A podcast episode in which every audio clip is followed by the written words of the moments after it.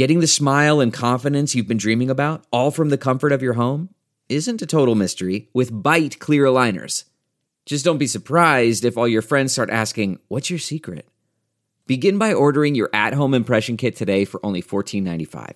Byte clear aligners are doctor directed and delivered to your door. Treatment costs thousands less than braces, plus, they offer flexible financing, accept eligible insurance, and you can pay with your HSA FSA. Get 80% off your impression kit when you use code WONDERY at Byte.com. That's B-Y-T-E dot com. Start your confidence journey today with Byte. Looking for a new high-end mascara without breaking the bank? The new L'Oreal Paris Panorama Mascara gives you a high-end lash look in a premium gold luxe packaging. It's all about panoramic volume and fully fanned out lashes. With its tapered brush, the new Panorama Mascara catches every single lash, giving you the false lash look without any of the hassle. Say goodbye to clumps and flakes because this mascara is specially formulated to resist them all day with up to 24 hour wear. And the best part, it performs better than Luxe mascaras at only a fraction of the cost. You can buy Panorama Mascara on Amazon today.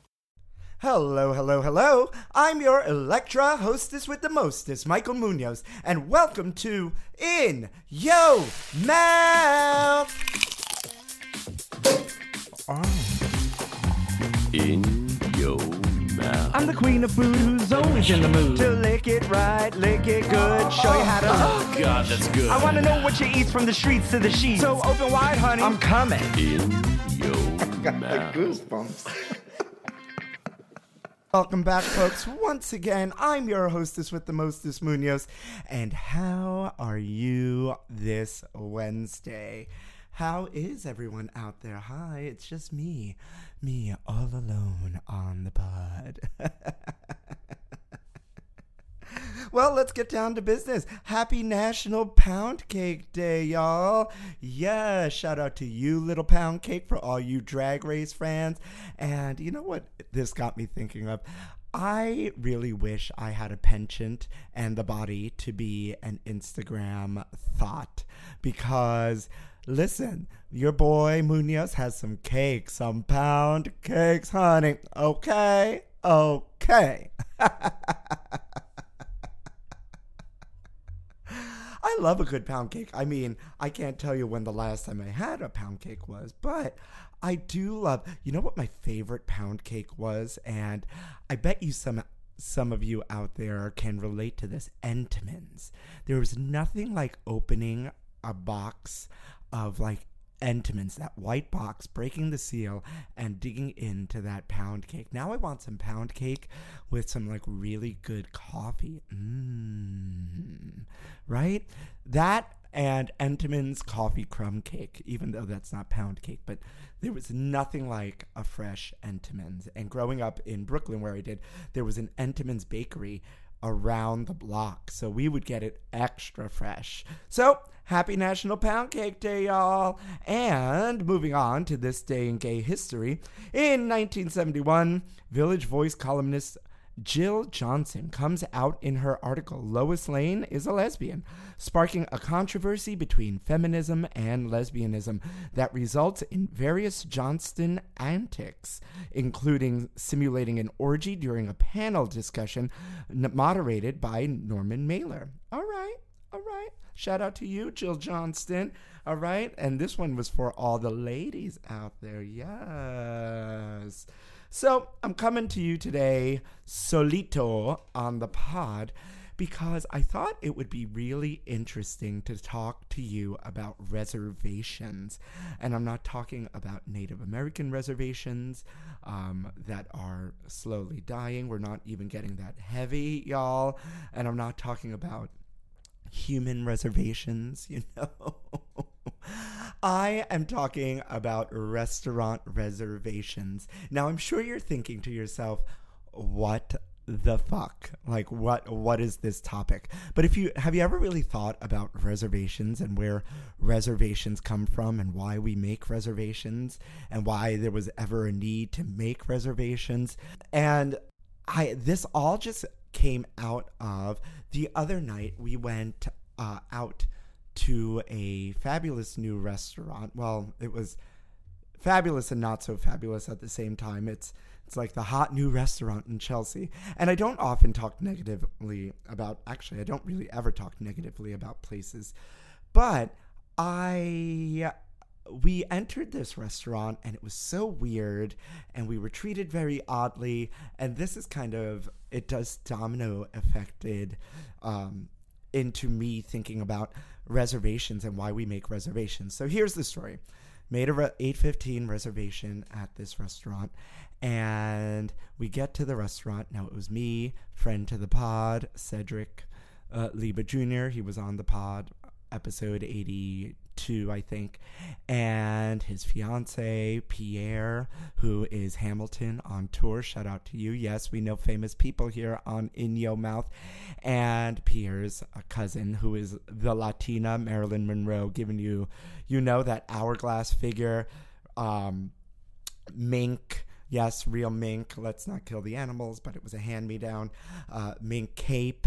Uh, bleach blonde hair. So, you know, we all look nice. All the Latin people's out for a nice birthday dinner to celebrate Cedric, and we had an 815 reservation that I made. Now, little do you know about your girl Munoz is that probably the only thing that's my biggest pet peeve is being made to wait after you make an appointment of any sort right? Uh, and tardiness, tardiness and lateness, unless you keep me in the loop that you're going to be late. But if you just take it upon yourself to be late all the time, it really like grinds my gears. But so, like waiting at the doctor's office, also, my doctor's office knows not to give me an appointment that I'm going to be sitting there 45 minutes waiting at. Like, what's the point of making an appointment? What's the point of making a reservation at a certain time if you're not going to be seated at that time? I should have just been a walk in. You know what I mean out there, folks? Do you know what I mean? Are you picking up what I'm putting down? So, here we are, 815 reservation. We walk into the host and he was like, "Oh yes, we have your reservation. There's going to be a little bit of a wait." And I say to him, "Well, what does that mean?" And he goes, "Well, it's going to be around like 20 minutes or more." And to which I reply, "Well, then what's the point of making a reservation if we're not being able to be seated at our reservation time?" And he like didn't really even apologize about it. He was like, "This is what it is. You're going to have to deal with it." Which irks me. And listen, I'm in hospitality over 21 years now. 21 years. So I am kind to my hospitality folks. I know what they deal with day in and day out because I, I am behind the scenes. I am on your side.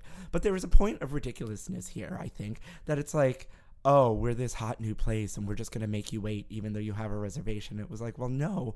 Um, spending the money that we're about to spend on this very expensive meal, there this this is not a thing. Not a thing, folks, for anyone, right? So I was like, all right, we're gonna wait because it was freezing that night and there was nowhere else to go, and we were there. And he suggested that we have a drink at the bar, and I said to him, his back was to the bar. I go, Have you seen the bar? The bar was packed to the gills with diners and then other people waiting for tables. So it was like three people deep including the people dining. So there was no even getting to the bar. I'm a little irked, but I'm still trying to be nice. Folks, we did not get seated till after nine o'clock. After nine o'clock.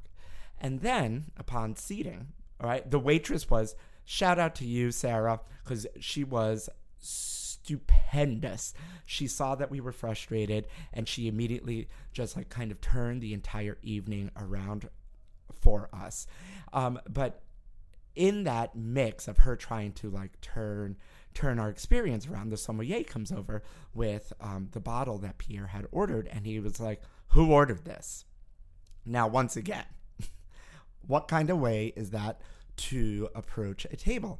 And it got me thinking. Um, in hindsight, after we left the restaurant, were we being treated that way because of the way we looked, or was it bad floor management that evening? And then the bigger picture of it all was reservations and why and why reservations are such a thing. Is it a status thing? Is it is it like you can claim sta- uh, like oh i'm really important because i got this reservation at this really really nice restaurant that like is the new hot place to be um, it's all really interesting i thought. And so i went a little deep diving into the internet here and i found this article on the atlantic um, that the, uh, the, the atlantic.com that uh, alexis c. Madrigal wrote uh, where restaurant reservations come from, and it's um, from 2014.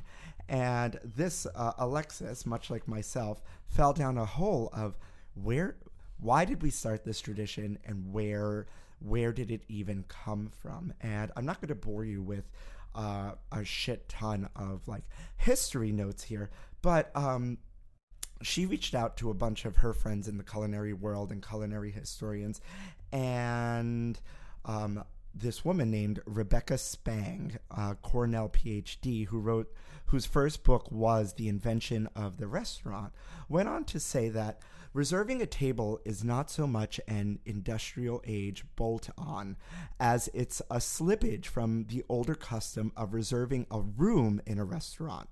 As her book explains, 18th, 18th C caterers either served clients in their homes or in rooms at the traiteurs, the first self styled restaurants borrowed from cafes, having lots of small tables in one big room. Throughout the 19th century, many big restaurants continued to have both a very large public eating room with numerous small private tables and a number of smaller rooms that could be reserved for more private meals. Much much as some restaurants have special, like, you know, banquet facilities or special occasion rooms today. So, for instance, in Elizabeth Marbury's Manners, a handbook of social customs, um, which was printed in 1888, we find um, when a when a dinner is given at a public restaurant, a table can be reserved in the public dining room or private room can be engaged.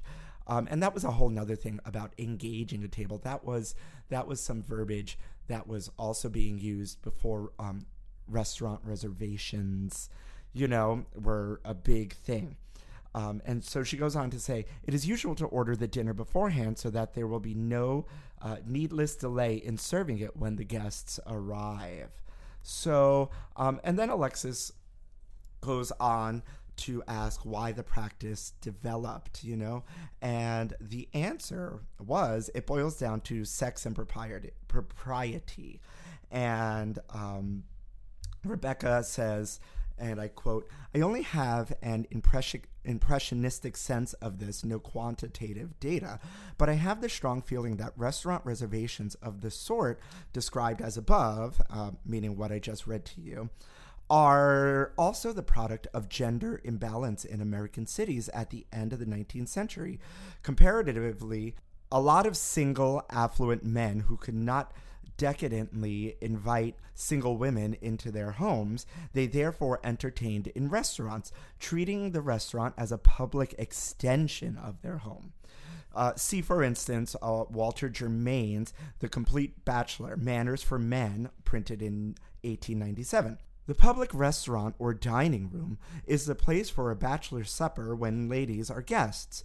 A private room is not proper, and your guests want to be seen and see. The same text asserts all meals in a restaurant, unless organized on the spur of a moment, are ordered beforehand and everything included, including the waiter's tip, arranged and settled for.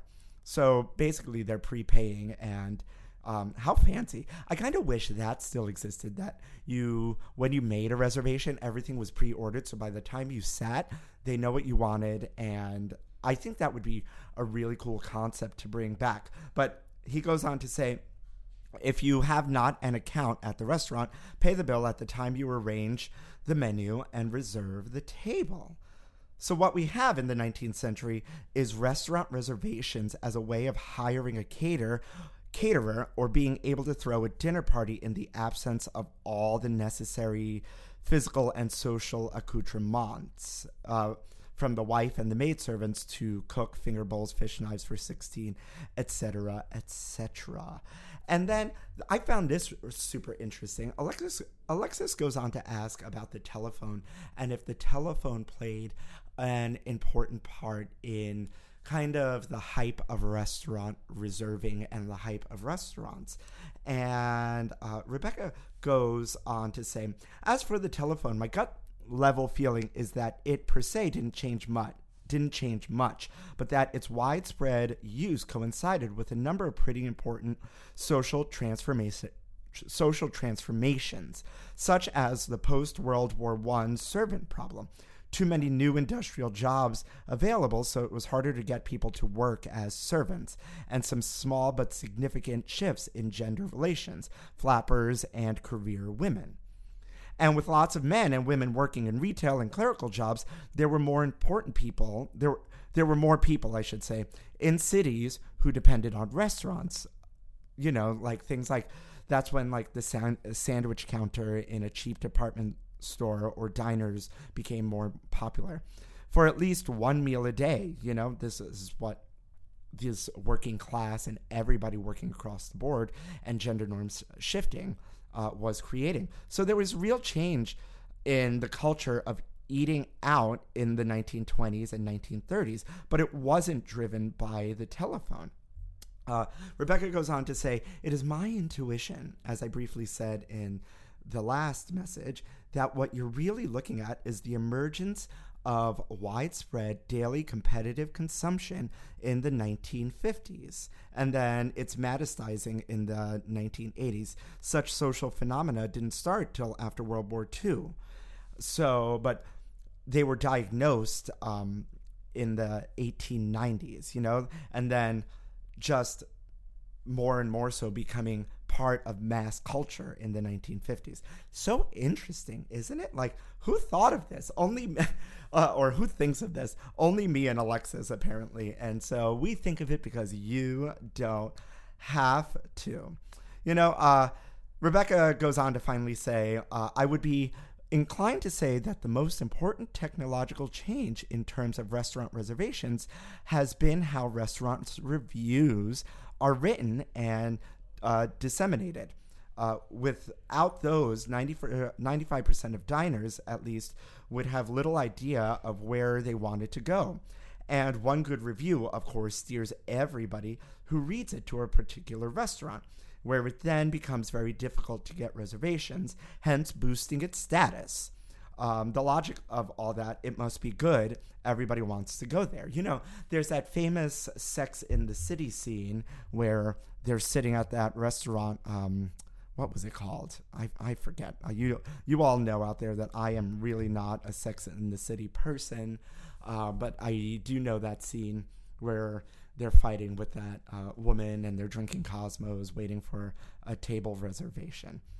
Um, but how interesting is that? How interesting is that? So once again, I think kind of uh, they kind of point Rebecca and Alexis kind of point to my fact of it kind of being a little bit of status, um, you know, status boosting, and oh, we got the we got the restaurant we got the restaurant reservation and we're eating here tonight. But it's it's really really interesting, and this just uh, sparked this all just being sparked from the way we were treated at this one restaurant in Chelsea. That's the hot new place.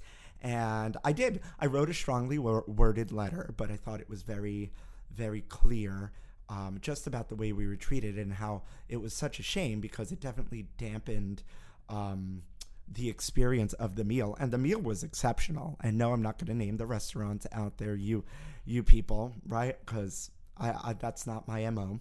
But I do want to talk about just this like reservation culture and the and the way some restaurants, some establishments feel that they can treat you just because of their status um, in the restaurant world or who they think they are. I know because um, I've made a bunch of reservations at Le Bernardin um, for people and for employers. Uh, I've never been, but you know, Le Bernardin, you call them, you they pick up the phone, they put you on hold, and I'm convinced that there is a manual for these reservationists to to be like, okay, you pick up the phone on the second ring, and then uh, you greet them, but then you have to put them on hold for uh, like a minute, and then and then you tell them that there's you ask them about their reservation requirements, and then you give them the rundown of they the men need to be in coats and the women need to look like this, and so on and so forth, and it's this like whole process. But I bet you, like, if I walk into a Bernardin, I am sure as hell going to be like, well, for all this that you put me through, my table better be ready and I better be sitting at 8:15 on the dot and not waiting 20 minutes. Like it's it's a big it's a big pet peeve. I think it's uh, I think there's a lack of respect in it um, you know, and and I am not here for it, folks. I am just not here for it. And I did tell this restaurant that it's a shame because the meal was so good and that waitress, that waitress was so stellar and we we definitely tipped her and tipped her well because she did turn our night around. She was great, great, great. She even got rid of that not so nice sommelier and sent somebody else over who was also really fantastic. And which also goes to show you that, you know, the important part waiters and waitresses and you know um or if we're not gendering them these days you know our wait staff in general how much they play in the experience of the meal and how they can take a situation and completely turn it around for you um, good or bad, really, and the importance to stress that, um, you know, to treat your wait staff well and with respect and a little a little humanity goes a long way, you know, and that comes from both sides of the field here. Um, yeah, and that's that's my take on reservations. I'm curious about how you all feel out there about reservations and and this reservation culture. I know I when I started telling people about this story and what happened to us at this um, restaurant and how I started to think, I was like, oh, was it because we were we were Latin. We look like Latin people eating at a very fa- fancy restaurant. Was it that, or was or was it bad management? And then the difference between LA reservation culture and how it's uh, some somewhat expected that you like are going to wait no matter what if you have a reservation or not. And New York reservation culture where it's like, oh no, honey, we do not wait. We made a reservation. You know, I made this reservation weeks in advance, and we don't wait. And does that make me sound like an entitled biatch? Uh, maybe, but I don't think so, right? Because I'm not asking for any more than what you've offered me, you know? So, entitlement, I think not. Just, I think it's good practice to, if we're paying hundreds of dollars for a meal, to, you know, space your reservations out. Is that is that too much to ask? You know, hire. There are talented hosts out there that are career hosts and hostesses, host people, you know, and know how to do this and space them out and seat people. And if you're a little tight and they're taking walk ins, they're like, well, sorry, folks, we have a reservation. We need this table back by this time. You're a walk in. You know, you should have made a reservation. Um, how do you all feel about this? How do you all feel about this? I'm curious. I would love.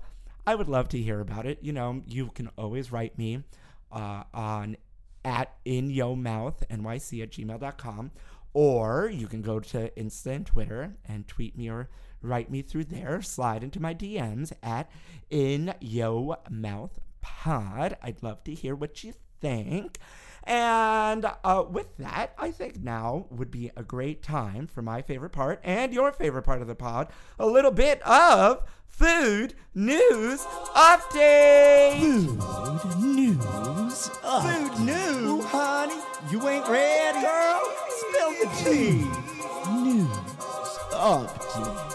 Joseph Coulombe, who opened the first Trader Joe's in 1987, has passed away.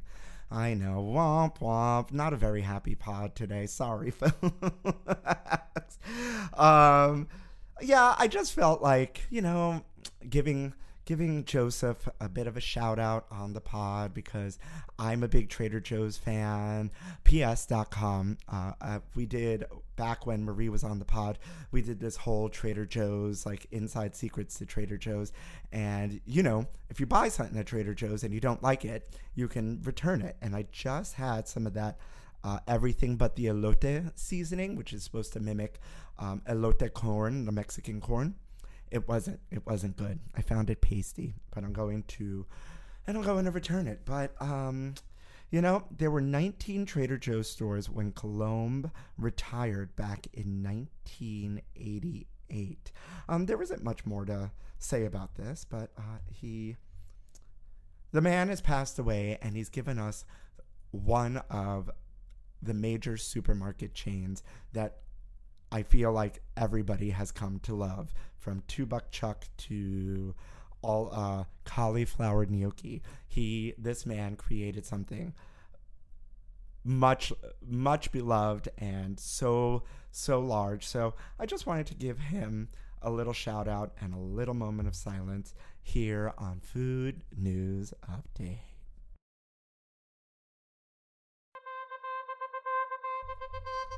Martha Stewart is hosting a new show that will make bakers compete in boot camp challenges. Yes, could you imagine Martha Stewart as your like boot camp sergeant? That would be ridiculous because you know Martha Stewart is not fucking with you. She's just not, right? So apparently, food, uh, the Food Network just revealed to people that the station has finished filming a new reality cooking competition with Martha. It's called Bakeaway Camp with Martha Stewart. Yes. So apparently, they uh, this is not like your standard reality baking show. It features six amateur bakers who go in who go on a culinary retreat with outdoor elements. Look at that. Bakeaway Camp with Martha Stewart is unlike anything viewers have seen before, with Martha personally guiding and mentoring these home bakers through challenges as well as the most unpredictable outdoor elements. I could only imagine seeing these people like run up hills with with like 40 pound bags of flour as Martha in combat boots, you know, is screaming at them. Or like if one of them like falls into the mud, Martha just presses her boot into the into their face.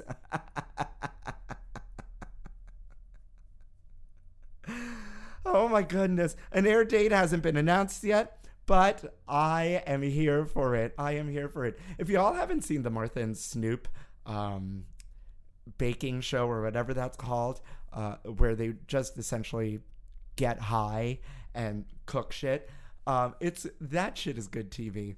I am here for anything Martha Stewart these days. I don't know about you, but I I will be watching. Doctors warn people to stop shoving potatoes up their butts.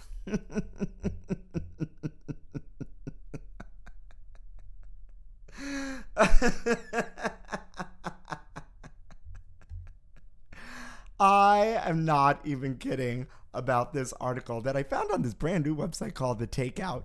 Uh, go check them out. Shout out to you, The Takeout. But apparently, the New York Post uh, reported that people are too embarrassed to seek medical help for hemorrhoids, and they have been turning to the internet for answers. And the internet, God love the internet, has been telling people to shove raw potatoes up their asses.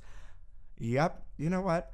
For all the things that have been up my butt or that I've wanted up my butt, a raw potato is not one of them. so, Allison Robicelli, who wrote this article, shout out to you, uh, decided to fact check this, and believe it or not, um, this this is true, right? She she goes, I am absolutely horrified to report that yes, the internet proposes that people put potatoes up their posteriors to palliate the painful piles that have proliferated from pregnancy, portliness, or pressure. So. So the basic idea is that cold raw potato slices ostent, ostensibly soothe inflamed tissues around the hemorrhoid, and that the astringent properties uh, of potato can, in theory, relieve the pain and itching associated with the condition.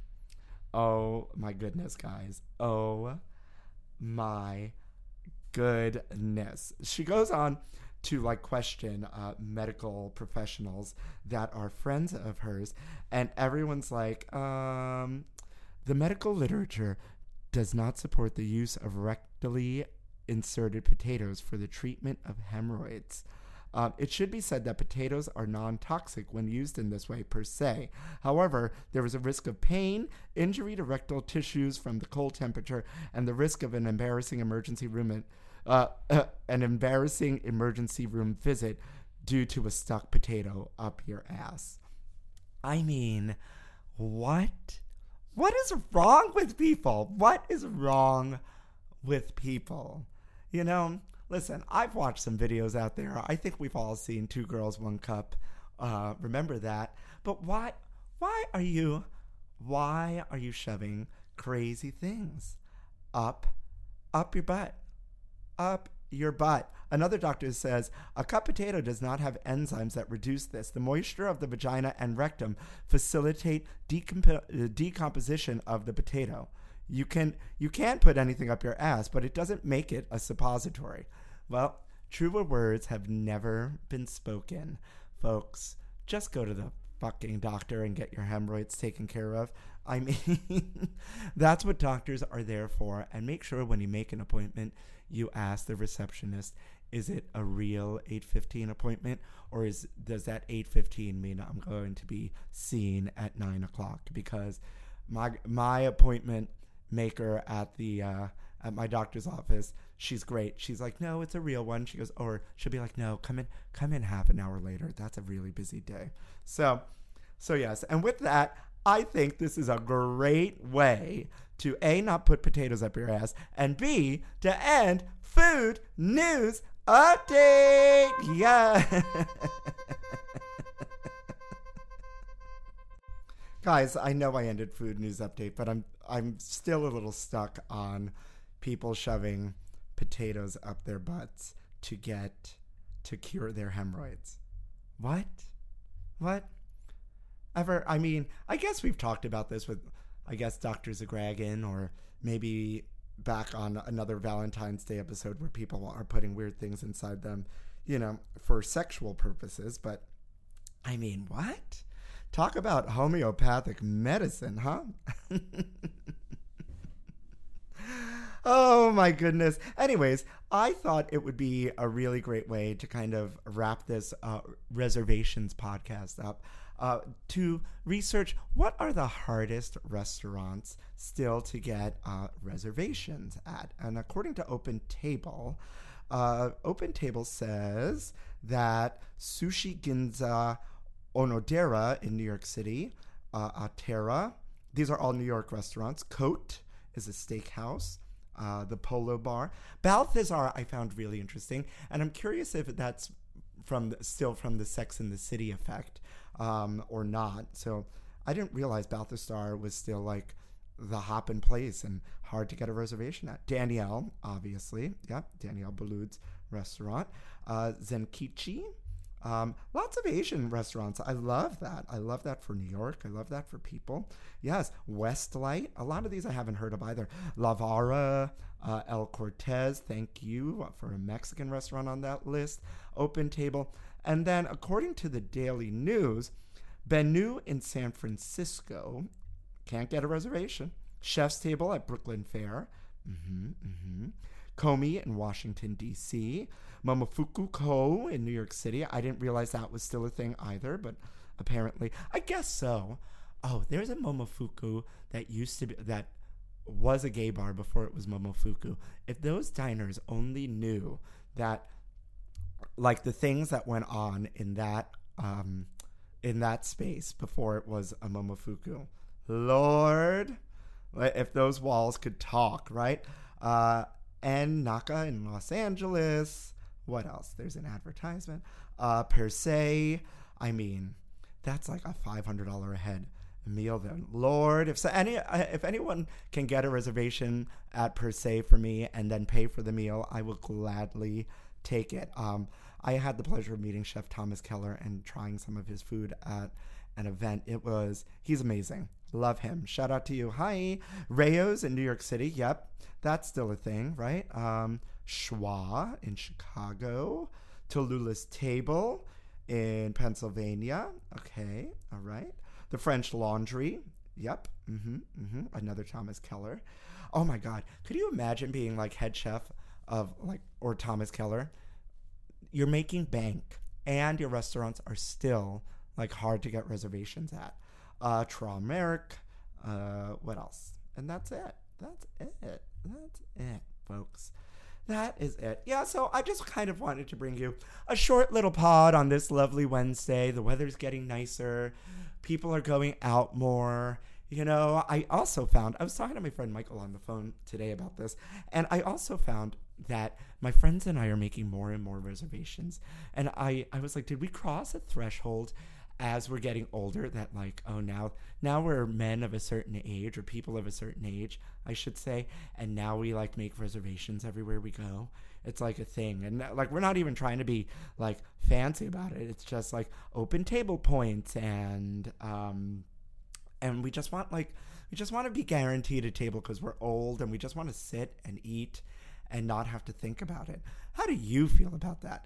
Are you finding that uh, this is like a generational thing that like you reach you reach a certain age and you start making reservations? Or have you always made reservations? Or do you just fly by the seat of your pants and live dangerously and never make reservations at all? Or do you not go to fancy places that take reservations to begin with? Because i'm finding that i'm making reservations everywhere i can at this point. Uh, if only for the points and a guaranteed seat you know it's even so much even so much so that at one point in my life, there's a restaurant here uh, in New York City called Empanada Mama. So delicious. Shout out to you, Empanada Mama. But I, it was a tiny restaurant and now it's much bigger. But I had the, this waitress's, now the GM, um, phone number. She gave it to me, and I would text her because they didn't take reservations. It was first comes first serve, and I would take text her 45 minutes before I wanted to come, and she would put me on the list, and then have my table ready. Now that is some shit, honey. Yes, like you got to know people. Anywho, folks, um, yeah, have any interesting reservation stories? Let me know. Y'all don't talk to me, and I know you listen out there because uh, I see the analytics. You're you're definitely listening, uh, and so and that's that's great. I'm excited about it. Uh, new things in the works for for your girl Munoz out there. You know, uh, if you haven't, uh, if you like what I do.